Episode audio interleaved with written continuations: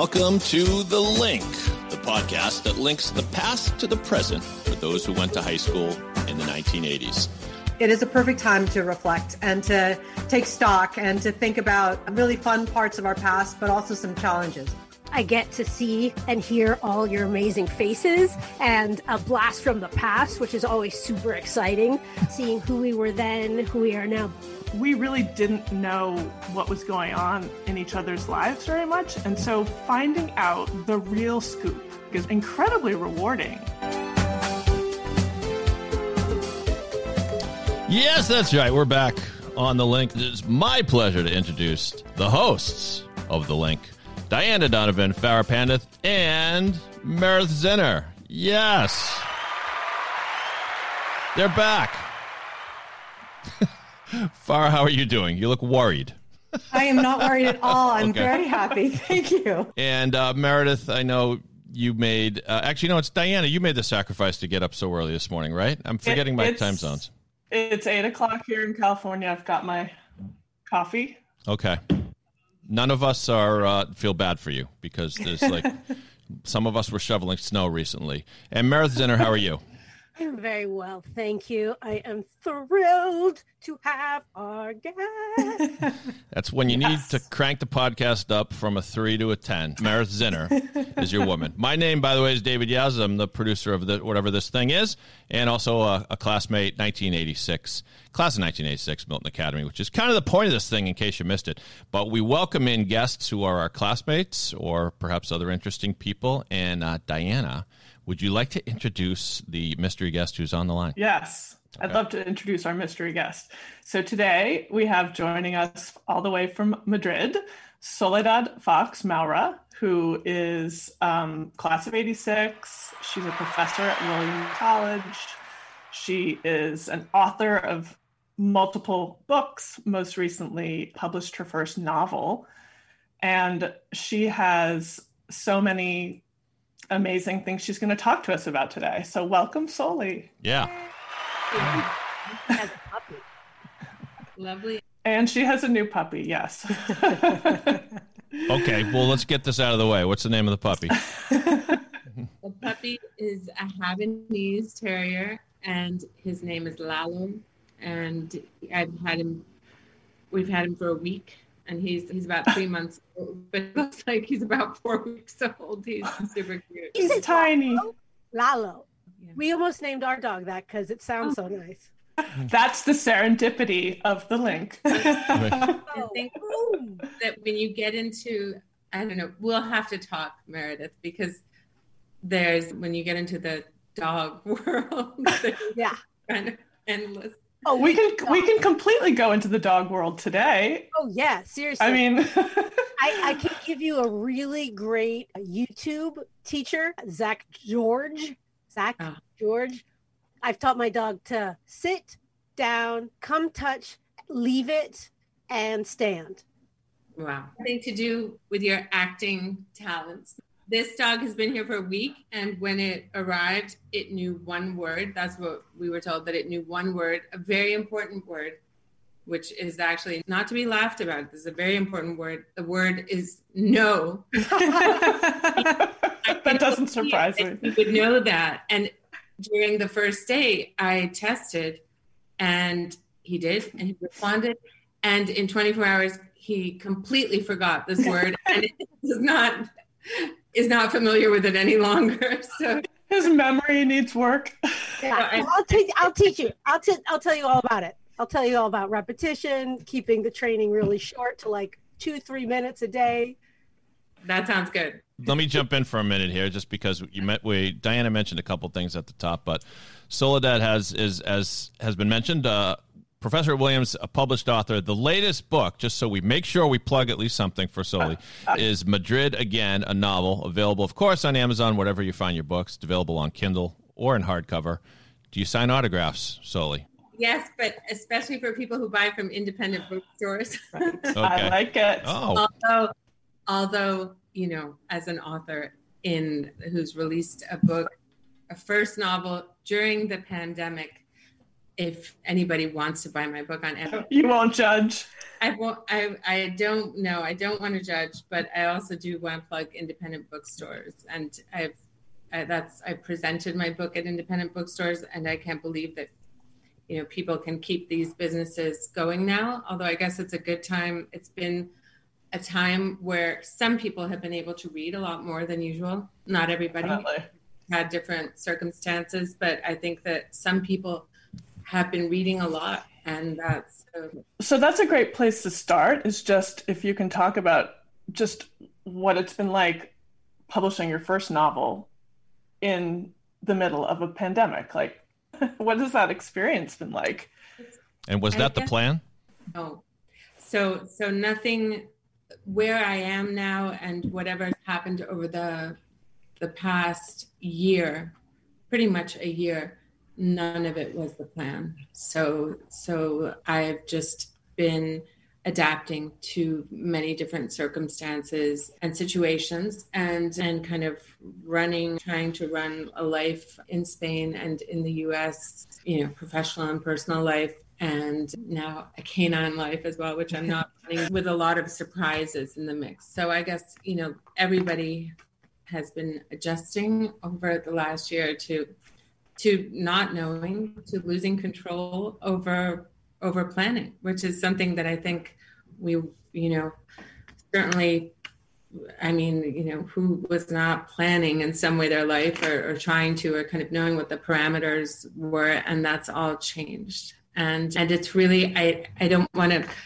be a downer because I know it's supposed to be serendipitous, but I do, I work on the Spanish Civil War, and the Spanish Civil War is a big theme in my novel, and I think that you know for the first time, I've felt in a way how a major global, you know, health catastrophe, in this case, crisis, has just upended everybody's life and capacity to plan. And I mean, not there have been global crises that have affected me before and certainly upset me and worried me, but this has been perhaps more universal and and we've just and and longer term. So those kind of consequences are i feel like i've written about them a lot and it's the first time that i'm experiencing them in Mhm.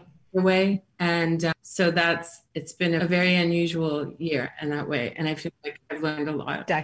I was just going to say that the other thing that's very interesting is that there there's a theme in your novel, which is very much about the two lives, the, the life in the States and the life in Spain. And it's interesting that your experience now is very much, it just echoes that.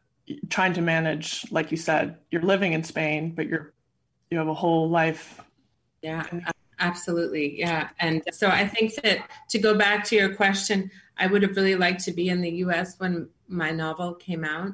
And and I would like to be teaching in person. So I mean, I think that it really it does matter where you are, but you know, I've had to adapt. And I guess I I there are some adaptation skills that I already had that you know were kind of handy, you know, we talk about it's funny because thinking about Milton and getting ready for this call, I mean, not that I really prepared for this call, but I was looking forward to this conversation. I was thinking about Milton and and now we talk about third culture kids, which is also kind of is very important in my novel. And at the time that term existed, but I didn't know about it and we didn't use it. And so that there weren't a lot of third culture kids at Milton. And so I think that that is an area of adaptation, you know, where you, when your home culture, like inside your house, is completely different from the culture at your school where you're being socialized, you have to learn to adapt. You're kind of going back and forth every day. So, so I think that I was somehow prepared to, to, I don't know if I was prepared for something like this year, but it's, you know, it's still, it's been hard but it's it's just you know we're all doing our best But Soli, you know, one of the things that you said that I think is really striking is that you spent the majority of your career writing about books about the past and the Spanish Civil War and human resilience and understanding how things come out of nothing and the rise of, you know, changes that people could not necessarily have predicted. And you're right. I mean, this is affecting every single human on planet Earth, but you've experienced it from Spain. And, you know, for Di, for Meredith, for David, for, I mean, for all of us, we've been experiencing this from the United States. And I'm just curious as you are navigating through not just the day to day life of living in a pandemic and the absurd aspects to it that have completely conflicted with anything we could have imagined. Are there lessons that you have seen from being in Spain? Are there things about resilience in, in the experience of pandemic where you are because of Spain's history? What are you seeing? Well, I think that it's been kind of it's evolved as the pandemic has evolved and as it has presented itself. I think that I've probably seen some things that are unique and I've seen things that are universal. So I've seen politicians and people divide into groups of negationists and mask wearers and people who take a lot of care. So I've seen the divisiveness of the pandemic here, like everywhere. I think at the beginning, the response was quite swift and effective. We went into a total lockdown for three months, and and I also saw up close, more close than I would have liked to, the public health service in action. And in I can't speak for for everybody, but in the particular case that I saw, I was incredibly impressed by the public health system, and you know it was just very effective and at the same time very personal and at a time, you know, last spring when people really didn't know what we were dealing with yet.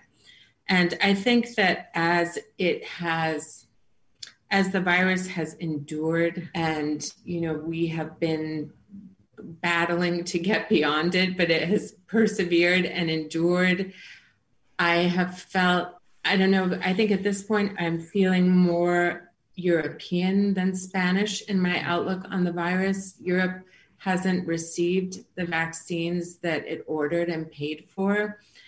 And so going back to the Spanish Civil War again, even though you know we talk about this like this is a pandemic and it's a health crisis, it's a global health crisis, I think that some of the consequences are very much like the consequences of a war where you know things are being supplies are being fought over and things aren't being distributed and we don't really know why this is happening so we're kind of missing a lot of information. It's also coincided with brexit and so i think that you know it's coincided with brexit it's coincided with the us election so i think that there's i think it's a, a very tricky moment for europe as it is for many places in the world it's really powerful, actually. So I don't. Know. We can be more serendipitous if you want. oh, really. I had no idea about the vaccines in Europe, and and I can imagine the mess like with Brexit. And how has it affected you personally? Well, that's kind of. I don't know if we want to get into that on this podcast because it it affected my mother, and mm. so it she's better, but it was just a terrifying spring. Last spring was terrifying. And I don't think I want to talk about it in detail, but so that's what I, I, did mean though by seeing it up close and personal. And so that, you know, unfortunately I see these these, you know, teenagers and whatever running around Madrid and it's like the virus doesn't exist, right? It's like it never happened. And I saw what it could do so quickly completely by surprise to somebody who lives a very isolated life.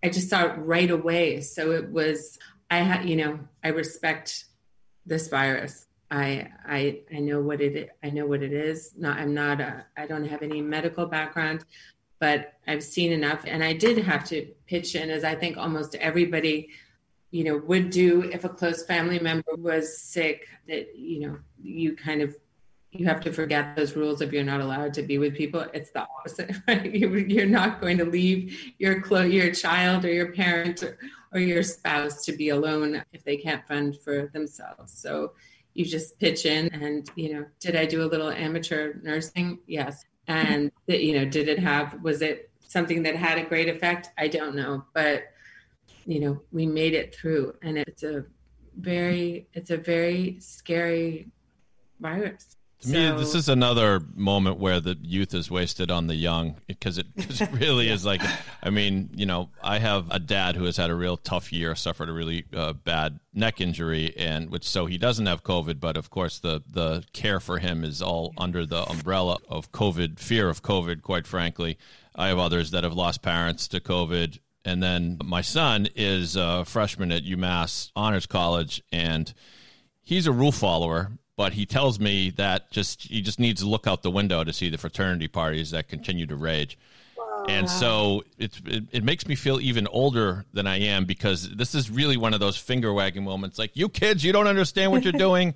Get off my lawn and put on your mask. You know, it's, it's it's the same here where I am. It's the young people are all, I mean, out and about, just like nothing's going on. And the rest of us old fogies are wearing our masks, mm-hmm. feeling well, you're doing the right thing because you know what that what it's true that it does affect people who are older more often and people in general, people who are much, much older than we are. But anybody who's not wearing a mask can transmit it, even if they don't have any symptoms. So I think that's where the real you know the, the so, so one of the things Soli that when reason i asked that question is i've been doing a lot of thinking about sort of the human consciousness around community and what that means. And I think you were so smart to say what you did, including sort of those the political ideologies that shift, the human ideologies of science, what people believe and what they think. But there's also an element, obviously, of technology and how they're absorbing what they believe to be true or how they communicate. And I think that, that sort of dives into the, the youth aspect because they are not, they're learning from their peers and they're learning for their peer groups in an online in different kinds of online forums whether it's tiktok or whatever. But it is it is a, a culmination of so many dangers at this moment alongside with the scariness of this virus. And i just i wonder you know when we all studied history in in high school we all tried to understand you know how something could happen like an ideology of nazism or whatever it might have been and you just think it's so far away and you think that it can't touch you and we're experiencing it in real time and some of these young people and i wonder i mean their lives will not i mean you cannot go backward. They have been transformed. They will be different humans because of what they went through as will we. But i, I don't want to put cold water on sort of the future but there's a pessimistic side to me that is unusual. I'm really an optimist, but it discourages me greatly not to see humanity coming together in a bigger way. And while we have this blazing, amazing sunshine of a vaccine that is a direct result of humans working together from all over the world, it is really one of the only places, and it's a, I mean, obviously it's a critical thing to have to have the vaccine, but we haven't organized our thinking in ways of building building connectivity. And i so i i think what we are all experiencing as early you know in our early 50s is not because we're super old. It's because i think we're at a moment when we can see the young and actually experiencing sort of have a feel for it. But we mm-hmm. also have our finger on the pulse of a much older generation because of our parents. So we're in this nexus. I think that's absolutely right. And and i think that you know what you say about you know what Dave said about the frat parties, what you say about TikTok is, you know, obviously there. I mean, and my students are young, and I've had I had amazing students last spring and in the fall, and they're they're very optimistic. They're very optimistic about being able to resume, you know, study abroad and travel. And so I have to say that, you know, I think they had a difficult fall and they were very isolated. But my students at Williams were they were amazing in the fall. And i you know i really mean that because i couldn't have done what you know this zoom remote teaching if they hadn't been. And so i was um, grateful that they were just you know very giving and i think very relieved to be engaged in kind of you know in reading and talking about things. But i think that you know you're right that there's a lot of youth culture and not just youth culture a lot of people that are our age too but would like to be who you know through online and, and i don't know how closely this gets into things that you're working on Farah, but who who can organize secretly right? Which is what teenagers do. That is that teenagers are great at this right and so are puppies. I'm just really, you know, being able to organize secret activities that are going against the public good and that are going against the law, that are breaking the law, right? We've, we've seen a lot of that lately, not just in Washington, but also in Holland and, you know, in many countries, there have been these massive protests against wearing masks, against curfew against lockdown, but they've turned violent, and that's been, you know, and they're organized online, right? People, uh, that's how people know where to go and what time to show up and how that's to. a really interesting point. I think so much of being a teenager is about rebellion, and the stakes are just far too high right now for them to be able to rebel. Right.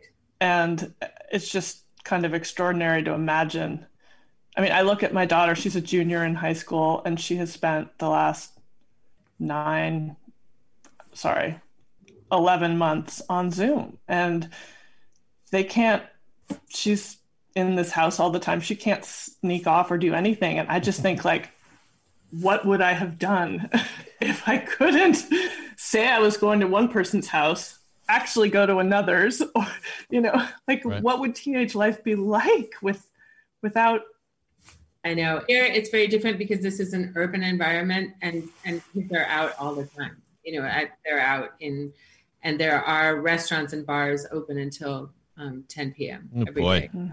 Point. So and there's no you know there's no drinking age and there's no which could be you know good or bad. I mean I think that a lot of kids are more used to drinking here early on. You know to have a beer or a glass of wine, so they don't necessarily you know go nuts when they hit the drinking age. But you know, they're out and about and but and doing, you know, all kinds of things. Some, you know, some just letting off steam and having fun, and others, you know, having, you know, doing clandestine parties and stuff. But I wanted, I actually wanted to get back to the the question of history, right? Which is, I think, I mean, I've I certainly am coming at things or, or the present from in a very different way than than Farah is. But I, I think there's, you know, there's some points in common, and I think that history is so important in terms of understanding the the present, right, and present tensions, and and I have an anecdote about Milton, and I think this is one of the things that got me really interested in history, learning about the Holocaust. And I asked the history professor, in my very like American way, feeling very patriotic and very American as I digested all of this information about the Holocaust. You know, I had made the Diary of Anne Frank, but I hadn't seen the horrors and the number, you know, I hadn't had access to that kind of information before. And I said, but you know, how, why didn't we do anything, right? Like we, the Americans. And she said, and I asked this in class, I raised my hand and she said, oh, because we didn't know about it. oh boy. and I remember going home and feeling so frustrated about this answer and knowing like that I would probably not get a great grade on my next paper. And I was very, you know, passionate about the subject again for just, you know, intellectual reasons, also for personal reasons. And just thinking, you know, that's actually that's not an acceptable answer. And the reasons why we don't do things about things i mean that's a really interesting discussion i think. But still lisa you're talking about this at the moment where on our screens all we're seeing all day is horror. Whether it's in burma whether it's in russia we're seeing human rights violations saudi i mean wherever you look um, there are cases where humans are aware of what is going on. And I think it's really interesting. That was your response in history class to a horror that you were observing through what you read and what you, you learned. Of course, that's the right answer. And I, I have to tell you, I, I think this conversation in America about how we teach history and whose history and how we incorporate history is the most essential question we can be asking today and and we've got to jettison this idea for many people where history is this thing like this heavy duty academic thing that people have to carry on their back somehow but incorporate it into a consciousness about who we are and if you look at what happened at the capitol on january 6th and you listen to the terrorists talk Yeah. about American history, it is like they're reading it from a comic book. Yeah. You know, and it blows you away because even in the most simplistic reading of our nation's history, you couldn't possibly come to those conclusions, but yet they do. And so I'm so happy that you said what you said. I will make us, we all have a touchstone to Boston in some way. One of the most, I think, compelling na- uh, nonprofit organizations in America is called Facing History and Ourselves. And they do spectacular work, not just in America, but around the world. And I know that when I was when I was going around the world on behalf of, the, of our country, when I worked at the State Department, I talked a lot about not just the curriculums and classrooms, but Right. what you're doing outside of the classrooms as you're talking about what you see. And just the last thing, because I think it is connected to this, you know, I remember raising the issue of Columbus Day when we were at Milton. Oh. And I remember asking why we would possibly be celebrating that and what kind of, I, I mean, I didn't know enough and I loved history too, but that like, why, how could that possibly be an abbreviated version? I mean, there were people there before, before the pilgrims. I mean, you know, like, why are we not talking about this? And again, the answer was very similar, but this is the story we talk about. Columbus arrived, he brought culture and civilization to wild people, and that is the nation's history. And it just, it's horrifying. And Soli and I had the luxury of going to Milton in the lower school together. So we've known each other a very long time. And I think about the field trips to Plymouth Plantation and to some of the other places. And that was the simplistic stuff that we were taught about how uncivilized the, the, the, the tribal cultures and native histories and nations that were evolved, that were sophisticated, that were around for a very long time before Europeans arrived, never discussed. And I think that's changing because my daughter is a junior. She came up from she she works down in the office. She does her zooms in the office and I'm up in the kitchen usually. she came up and she said, "Oh my god, I didn't realize we just basically stole Hawaii."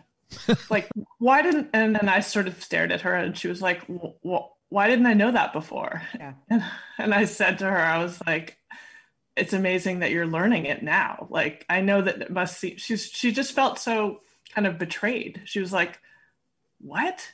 You know, and I just said history is being rewritten quite a lot and you're going to see things and learn things that I didn't know about until my 20s. But you know I- what, Diana, the thing is, she has every right to be outraged. I Mhm. mean, it, it is not acceptable in the 21st century when we have so much at our fingertips. And the science, the archaeological science that can prove about things, it's not just sort of, it's not fiction. I mean, you, we can scientifically prove the people were in specific places for a certain amount of time. I mean, that whole field of archaeology has gone nuts globally, and yet it's not being incorporated into the the data that kids are learning about who we are. You know, Mhm. as and you think about what people have discovered through 23andMe yeah, in terms of their actual ancestry and there are so many secrets and surprises and just a lot of terrible obviously terrible violence and just a lot of ugliness in the past that people have been forced to reckon with to be like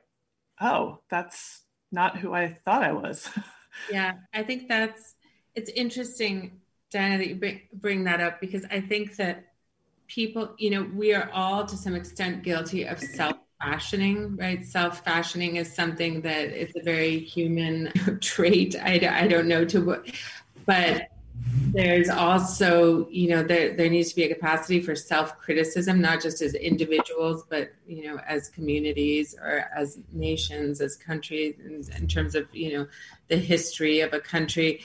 And so I think I'm what the kind of you know experience that your daughter is going through that charlotte is going through and, and learning about things in a different way that embraces self-criticism is really important and i've certainly seen it in my students over the years and it's you know i'm it's a give and take. I learn a lot from them too because they're from different generations and they keep getting younger and i keep getting older. No they're the same age and um, but i keep getting older. And so it's very interesting. I think that my my concern though is that is still a minority kind of change in the United States, and I would say in in many other countries as well. So that kind of that going towards a self criticism and a questioning of the way things have been taught is really important, and it's happening in some places, and other people are very threatened by that, mm-hmm. and so there's a backlash right? So so that's again i guess what i was saying before about the covid and the two you know the two different the two kind of this division i mean it's not just two things. That haven't been split into two. That's a very reductive way of saying it. But you know that there are tensions about how people are dealing with crisis and people are opposed and you know neighbors who live in the same building are opposed about whether to wear a mask or not and they may have to encounter each other in an elevator. Mm-hmm. so in that sense you know it does as someone who, who works on civil war and you know a civil war that really didn't end you know the official dates of spanish civil war 1936 to 1939 but those are just dates right? You know the tensions were from long before and the dictatorship that ensued was still around when i was little you know when i was at school with farah and milton when coming back to spain there was a dictatorship i didn't know it was called a dictatorship I didn't know that Franco had been an ally of Hitler's, you know, that there was this kind of perpetuation of, you know, really of the worst values from Europe in the 1930s going on when I was a child. So, you know, it's there's like this link between the 1930s and my childhood that has you know i don't know how it my life would have been different because one can't know but it certainly made these things important to me because i i see how artificially they're often contained in history books and how unruly and enduring they are in real life and mm-hmm. that you know these waves that just keep coming so so i do think that it's very important you know that there's a this is williams alum but he's a presidential historian michael beschloss he's mm-hmm. on the mm-hmm.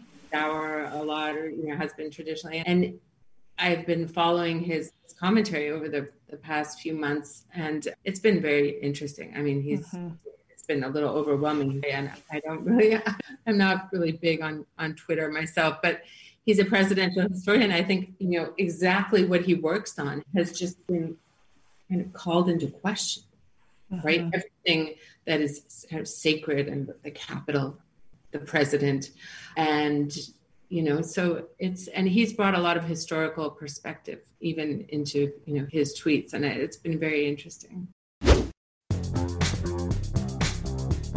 Hi, this is David Yaz, producer of the Link Podcast. If you're enjoying the show, we hope you consider supporting us with a contribution through Patreon. The Link is a labor of love for us, but there are production costs attached to creating a quality show, and you can help us by visiting patreon.com slash the Link Podcast. We have some cool ways of thanking you for your support, including t shirts, mugs, and shout outs on the show. You can do us a solid for as little as $5 a month, and we will continue to bring you great conversations that foster the bonds of our high school class and beyond. Once again, please visit patreon.com slash the link podcast. Now, back to the show. Well, it's up to the segment on the show that we call Do You Remember, which sometimes we play news clips about the 80s, but Today, we're feeling a lot more philosophical and continuing to talk with our guest, Soledad Maura. We decided it would be cool to go around the horn and talk about inspirational teachers since we have one right here. And Soli, I said teacher and not professor, and I don't know why it matters, but apparently it does. Anyway, so would someone like to volunteer to go first, or should we let Soli go first since she's our guest? Let's Soli go okay. first. Tell us who you remember from your days at Milton and maybe how some of the lessons you learned from them carry on today. Great. So I've actually been thinking about people who I haven't thought about in a while, and it's been really nice. And so there are a couple of people from the lower school and who I think that Farah will share some of these memories with me. And actually, I have a question for Farah, which is I have a blank about our fifth grade teacher who came after Mrs. Dutson and before Miss Lawrence. Okay, I don't know why I have a blank. She was so amazing. She was really amazing. I loved her. Okay, well, I have a blank. So I wanted to remember from the lower school. Please edit that out. Mrs. Greenleaf. Mrs. Greenleaf. I Farah is going to help me because my memory is, you know, obviously not what it was. Arlene Greenleaf ran the library. Yes. And we had reading hour with her, and you were allowed. I think there was some direction, but it was mainly, you know, you could read whatever you wanted. It was a very cozy room. And I think that really, you know, as an only child, I read a lot anyway. I always read a lot. But this was very nice to have a place, a, a space, a literal, you know, room at school that reinforced something that I did at home and loved and showed me that it was very valued. And she was a very special woman. And she was extraordinary. I'm so happy you raised her. And I'll tell you something. One of the one of the interesting things when in the junior building, and Milton was set up so that kindergarten through three, grade three, was in one building, four through six was in another building. And Arlene Greenleaf in the junior building had that same kind of reading reading room, little nook, and she introduced everybody to the Beatrix Potter books. Right. But she had all of their stuff because we were very young. I mean, obviously first grade, second grade, third grade, in kindergarten, and and she had all their stuffed animals from the Beatrix Potter series. She understood how to develop that sort of nourishment that you need to hold a book in your hand and feel like you could just sort of sink in. I'm so glad you raised her. Yes, she was so and I don't even remember, you know, if that was a class with a grade. I don't even know if we got grades in the third grade. I don't remember. No, we did not. we probably, but so I don't remember her being having a judge, you know, an evaluative role. She was, and it, she just encouraged reading, and it really worked. I mean, for me, it completely clicked. And then also from the lower school, Sir Patterson. Yes, of course. I don't know mm-hmm. You know why he was called Sir Patterson. I don't know what his first name was. Roy. Roy. That's right. Roy oh, Patterson. He was just such a warm and elegant and just a very positive person. So I, I really appreciate him. Mrs. Engel, who we had music class with in the lower school, and we learned to sing so many fun songs. I mean, just songs from Broadway musicals, and I mean, it was just a, Bob Dylan. You know. Do you know what song she introduced to us? And only later did I understand the symbolism of it. Do you remember the song "Lift Every Voice"? Yes. Yeah. So she incorporated that into, and you know, Milton. She was very radical for that period of time growing up, and not only did we sing Beatles songs, but we also sang really incredible civil rights hymns, you know, like that one. And so I, I powerful, really powerful memory. And we also sang Hanukkah songs yeah. and you know, songs that were that, so there were representations of culture that we that were much broader than we were getting in other and, and Soli actually that was really important you and i have talked about this before there were very few students at milton when we were there that had foreign backgrounds. And and so it was so important for you and for me to see that sense of internationalism or diversity or however you want to call it incorporated in not just into some of the books that we read but into the songs that we sang and the artwork. I mean you remember nick thayer as a art teacher. I mean he brought in i remember a lot of different perspectives that you wouldn't normally see in a school like Milton, and that was very important. No, that that was that was definitely important, and you know, I think that again, well, Farah and I had were very close when we were little, and we had a, another friend, Melody Hall, who's now Melody Duckin, who's running for you know public office in Florida, or just ran. I mean, got an incredible amount of votes. She didn't graduate from Milton Academy, but we were definitely a threesome and had, you know, and came from very different backgrounds. Really important, actually. And prototype at that time. So I want other people to be able to talk about teachers too. So Mary Louise Beaumoulin taught French and she she lived on Randolph Avenue, like towards where Curtis was and the Catholic Church was, and in some you know housing for faculty off to the right. As far as I know, as far as I know, she lived alone. She you know lived in this town alone and taught these amazing classes for decades. And she made me fall in love with French literature. And really, I mean, my French, I think, was, I, I had learned some French when I was very young. So I had a, a good start, but, you know, because of her, I wanted French to be fluent and impeccable.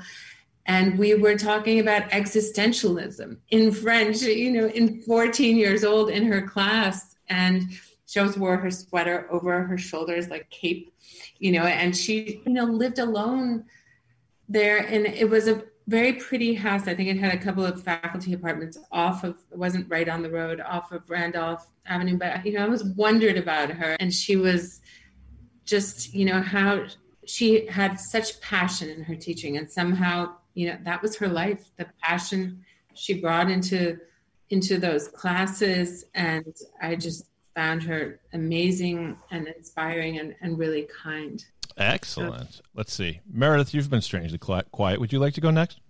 Well, I was just also thinking of I totally forgot that we sang hymns every day, didn't we? We did. Mm-hmm. I don't think we did that in the boys' school. I think that was a girls' school. That is because you guys misbehave and you don't know what you're doing. But but we did. And we have no soul, so that's the other yeah, reason. You guys, you started you started to adopt some of the things that we were doing in the girls later on, and now I'm sure everything has been thrown out along with the Milton hymnal, which was really wonderful. But really wonderful. I loved that. It was so too. weird to me because never sang hymns you know, like I was like, "Are you serious? We're really going to be singing this? Like, does everyone realize that we're singing this? Like, well, that's together? Meredith. That's what Mrs. Engel taught us. Oh, Hanukkah, light the menorah, yes, and yes. you know, I think nobody knew why, or a lot of not nobody, but a lot of people didn't know why we were singing that song. We used to sing what it was about. We would know. sing Shalom Chaverim yeah, Hilton. Right. Like, that is not a song I would know. Good good pronunciation on that too, Diana. Pretty well good. done, Diana.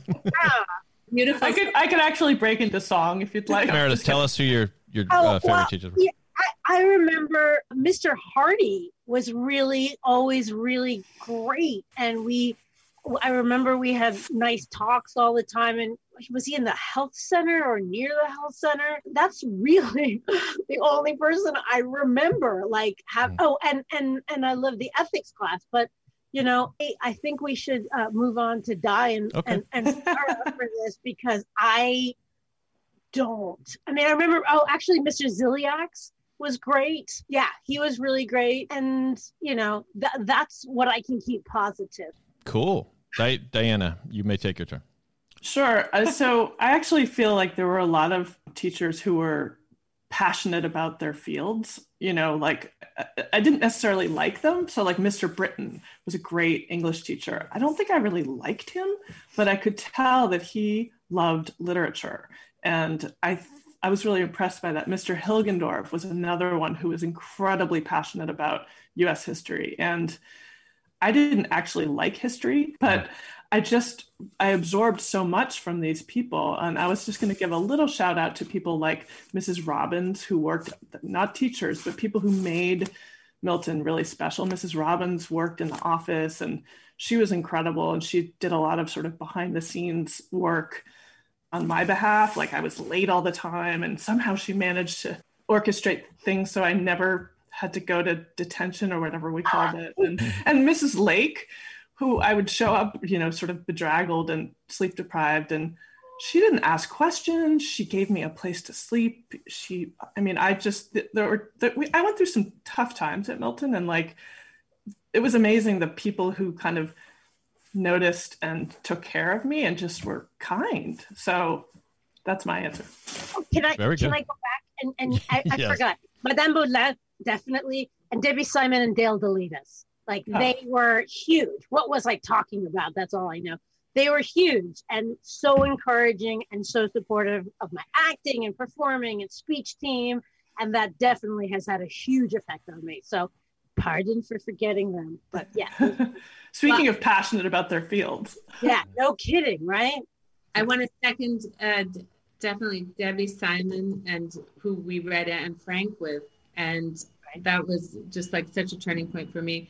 And then I have to say one one last thing. This might be the last thing I say, but my mother, who I never studied with and never took a class with, but Marisol Maura. Holy, I was going to call out your mom, even though I've never taken a Spanish class in my life. But I think teaching is not just inside of the classroom, it's also outside of it. And I knew her for so long because you and I were so close. But but even you know in the upper school when I was walking to class or something, the conversations I had with her, she's so lovely and so wise and caring. I think it, for the teachers that have actually transformed you are those that can connect with you and make you make you ask different kinds of questions about what you're studying, but also about yourself. And she was one of those. She was definitely one of those people. She always wanted to know what I was studying and what I was doing, and I was very very lucky to to know her while I was growing up. So that. I'm glad you raised her because she deserves to be raised. Um, she'll be very happy to hear. Farah, would you like to share? Well, there are a lot of teachers. I was at Milton for 13 years and I could spend an hour talking about people that that moved me and made me who I am. There's no question that foundationally the teachers at Milton really made a difference and I'm in touch with many of them today. So I will echo what Meredith said about Letus and Debbie Simon two extraordinary teachers in the upper school. I would echo Sir Patterson in the lower school and, and many other teachers from both the hmm. junior the junior building, in particular Miss Loiseau, who introduced us to a book by the great grandson of well, it's Fenimore, Fenimore Cooper is the family, but there was a book that has now gone out of print. But she gave she'd read every either every week or every day at a particular time, sitting on a stool. The book's called Tal T A L, and it was a story within a story. And i didn't we all loved it. We were all obsessed with it. We all tried to get her to read more in one day. But she taught us patience but but sort of curiosity in terms of what was going to happen. That book is actually transformative. And for any parent that's listening to this podcast i urge you to find it. Uh, there's a company in texas that has reprinted it but called again? Called tal t-a-l and um, we were read that book in third grade. And one of the things it's actually if you do the homework on the book you realize that the person who wrote it, the great grandson of Fenimore Cooper, had actually traveled through Central Asia and parts of Europe. And so he was bringing together traditional tales that he heard in those parts of the world and wove it into this beautiful story. Anyway, so Sonia Loiseau is is one of the call outs. Yeah. Um, she's just she was an amazing teacher. In the upper school too, I will say Mark Hilgendorf, who taught history, and I had him twice. And I remember sort of to go back to the earlier conversation we were having about history, he was lamenting the fact that we didn't have enough time to talk about the, the, the, civil rights movement in America. He and I used to spend a lot of time in the ancient civ class talking about, I wanted to know more about women in the ancient world. I wanted to understand why we were only reading about men. And so I remember him saying, okay, so let's do a special project in which you can, you know, dive deeper into that and uncover things for yourself. So there are many teachers that inspired and, and made a difference to me, but those are some of them. Mr. Hilgendorf was a favorite of mine too he's now gotten three shout outs on the podcast which uh, well done uh, mark hilgendorf. But I, I, the one thing for whatever reason I, I, remember the look in his eye when he was talking about something that he really was excited about. So he really he really had the passion like you guys said for what he was teaching. But he also uh, was very personable and would he would tell tales of his son willie and who was and so as you know a young person i got to kind of see him as a parent through his eyes, sort of, and maybe a preview as to what kind of parent I wanted to be. I don't know why I, I paid attention so much to that. Remember, we had a discussion about the movie E.T. and how he wouldn't let Willie see E.T. because apparently there was a bad portrayal of parents in the film, which was a legit criticism of the film at the time. But then, in the one occasion we got to see, like he, Willie had come into class or something, or he was picking him up or something, and the kid just it, like lit up as soon as he saw his dad, "Daddy!" and, and Mr. Hilgendorf was like, "Willie, come here and give me a hug." And so the uh, sort of goodness in Mr. Hilgendorf yeah. was always on display. I thought he was just totally. a, a, good man. Yeah. I'll add one more if you guys will entertain it. Mr. Connolly was my creative writing teacher, James Connolly, who had kind of a JFK obsession and signed everything JFC. I guess Talked like JFK. Oh yeah, when we were in school, it was still probably three or four years before the, the movie Dead Poets Society came out. But Mr. Connolly could have been the Robin Williams. I mean, he wasn't wacky like the Robin Williams character, but he was definitely inspirational. He really lived and breathed literature.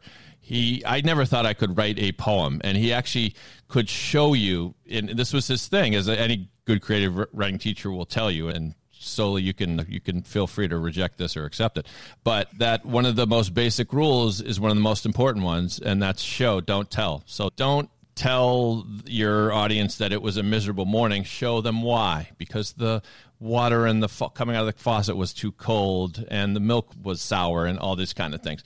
And I had written a poem about a kid who was homesick at summer camp. And it was terrible. It was a piece of garbage. It, it was, and so he and we were having a one-on-one meeting, and Mr. Connolly turned over the paper and wrote a, a poem. It, I swear it took him like 90 seconds max and he said, I remember the days at Camp, uh, you know, Sunapee or whatever, when Jimmy Madras lit matches and told me, You'll get used to me. And just, and like, I was like, How did you, you just came up with this on the spot? Like, how did you do that? But I, so I wanted to copy him in his writing style. And years later, so I, I spent 15 years as a writer at Lawyers Weekly. And years later at a reunion, I was able to tell him, you know, I've been writing, awesome. I've been actually getting paid to write Mr. Connolly now for about 15 years. And your cl- I always come back to your class and all the things you taught us. And Mr. Connolly is very sort of staid and just kind of had that look. And I picture him with a pipe in his mouth as he was looking at me, just kind of nodding and uh, said, thank you very much, David. And then later, a, a, different teacher told me, said, what did you say to Mr. Connolly? And I said, oh, it was all nice stuff about how he inspired me. He said, because he, he was trying to tell me about his conversation with you and he had tears in his eyes. And I was like, all right, I meant something to Mr. Connolly. Like, so, so That's those, sweet. he was amazing. a really big influence. And I remember he, we read Hemingway with him, but we also read a parody of Hemingway. Somebody had written a, a parody of Hemingway's style. And I thought that was great, right? The, because you're kind of shaking up the canon, you're studying the canon, but also seeing, you know, how we can pull back and uh, that's a smart way to teach it to kids who are like you know 15 years old 16 whatever you know yeah right he was very important and i don't know i mean i think well you know this is i wanted to see suggest uh, though i didn't get in touch with anybody beforehand but if we had a few minutes to talk at the end or which is coming near i know like two minutes just to talk about friendship in addition to teachers please yeah, please do. We've got a few minutes left, so go ahead, Sully. You clearly have had some memories come back to you in preparation. so tell us what you're tell us who you're thinking about. Well, no, I'm I'm thinking about a lot of people, but I, I think that you know when when you're sometimes when you're an adolescent or a kid, you know, can perceive you know you perceive a school or an institution in different ways right but i think that you know now that we are nobody's going to give us any grades from Milton anymore. A lot of our original relationships with the institution don't exist. I think this me, this, this podcast is not sponsored by Milton Academy. So no, by the way, not at so all. You, so you can talk. The friendships have endured, and this year with the virus, have you know, the, this whole year and the experience with COVID has really not just preparing for this podcast has strengthened and brought back friendships that I really valued from Milton that, you know, maybe after college, during college, after college, that our lives were taken in different ways. But, you know, frankly, I imagine that if it wasn't for those friendships, this podcast wouldn't even really be happening. so I think that they're kind of it's like a watermark underlying this experience. And so i think that that's it's important. And so i think you know, at different points, if somebody had asked me, you know, and I know that this isn't like the Milton sponsored thing, and I'm not, I'm not trying to to be a booster, and and I think some of my friends from Milton didn't graduate from Milton because they left and went somewhere else, like Farah and, and our and friend Melody, or or somebody who was from a group of friends later on junior year i guess like andrew macarthur you know he didn't graduate from milton. So people who who were important or who were part of our lives they don't necessarily have to have a milton diploma a milton academy diploma but they were people who you know now with all this time that's gone by you know it really they're important or or somehow connected to have been connected to my life or on my mind in the past year. And I think that, and I'm really glad for that. I mean, it's we talked about this a little bit on a previous pod, and, and my, I guess my words. I don't want to speak for everyone, but it's one of the nice dynamics of growing older and learning is that you can return to friends who you had a relationship before that maybe can be something now more now because you're more of a, a fully formed person. You know, we weren't really back then. I don't know. Do you guys I think, have I think when you're older, you're able to be you're able to be much more vulnerable and real, and so I think that helps connect you back to people who knew you and accepted you for who you were then, but you didn't necessarily share the whole story with them at that time. And so now that we're older, and I don't know about everyone else, but for me, I was in a big hurry to get out of Milton, to get go away from home, to go to college, and to just you know spread my wings. I was just done with it all. And i probably didn't care that much about staying in touch with people from milton until i realized that those people were extraordinary and that that they were and having reconnected with so many i actually have probably spoken more to our classmates in the last year than ever. But they're extraordinary people. They're creative. They think for themselves. They've all had this like such a great journey. And I fully appreciate that now that I didn't back then. I just felt like what was this provincial place. And like, you know, I just thought like, ugh, it's so stifling and everyone so looks the same and I hate it. And I've really grown to appreciate it. So I echo what you said, totally. Yeah. And also we have 35 years of history to talk about you know? That we have all you know people have had children and one of the things in the last reunion that i went to i remember the one of the things because our class you know they were saying oh we're all messed up or whatever. But there was the last the last i think it was the 25th reunion was the last one i went to and one of the common denominators was that every single person had failed at something and there was a vulnerability like a divorce or mm. the business fell through or we there was a common denomination i don't know if that's the right word but a threat denominator that was thank Common you denominator. english and, and, that brought everyone together and there was a, a human connection that you know previous reunions were more about like look what i've accomplished Yes. and how huge i am or this and that. But that was the time when we had reached a, a certain age where all of us could see the humanity in others because we'd all been broken to a certain extent. And i just i appreciated that. Mm-hmm. So the last reunion I went to was the Look What I've Accomplished one, which is I Mer- Meredith ended up back in in my apartment in you and Shin and Sam Bisbee. And I can't remember who else, and I think we stayed up till four in the morning. i remember that and i remember thinking gosh Sully is still so freaking cool. And look at how cool she is now. I know, like my brain couldn't be splattered further.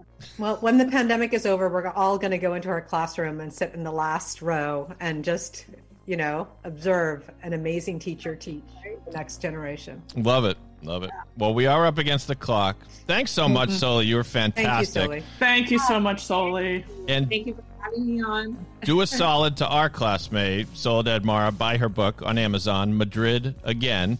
It's a great way to spend the pandemic, of course. And thank you, Meredith, of course, Diana, Farah, for listening and for participating in the link. If you like this podcast, please subscribe to us on Apple Podcasts or wherever you find your podcasts. And go to pod617.com for more information on the pod and how to get in touch with us. And maybe even you want to be a guest in the future, but you got big shoes to fill. I'll tell you that. Thanks again for listening to The Link. See you next time.